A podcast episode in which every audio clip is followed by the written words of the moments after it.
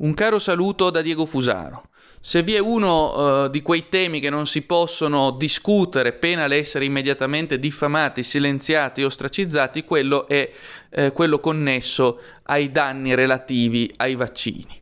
Eh, se uno osi anche solo ipotizzare che i vaccini possano in alcuni casi cagionare dei danni, subito viene silenziato e si dice di lui inappellabilmente che è un Novax, un eh, negazionista, un complottista e un populista.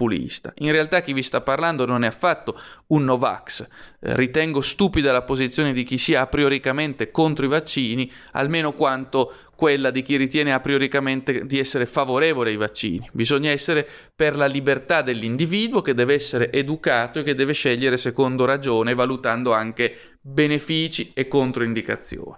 Ebbene, noi scopriamo se eh, ci eh, dotiamo di eh, attenzione critica e se usciamo dal lockdown co- cognitivo permanente in cui qualcuno vorrebbe che noi rimanessimo a tempo indeterminato, se andiamo a vedere in data 23 novembre 2020 la legge di bilancio 2021, profili di interesse della eh, dodicesima commissione affari sociali sul sito della Camera, documenti.camera.it, all'articolo 78 trovate scritto disposizioni volte a eliminare il contenzioso in materia di indennizi dovuti alle persone danneggiate da vaccinazioni obbligatorie e talidomide.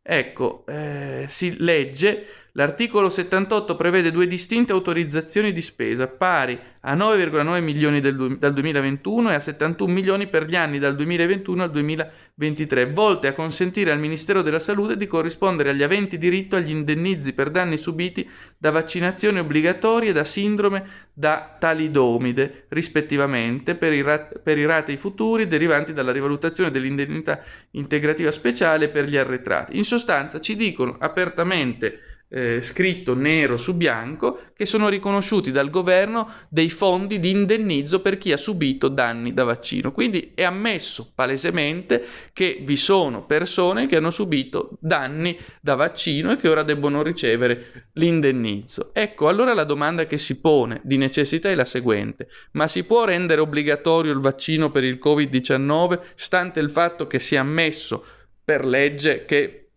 vi sono persone che sono vaccinate e subiscono danni da vaccino, si può imporre per legge a una persona di correre questo rischio? È una domanda per la quale vorremmo davvero una risposta.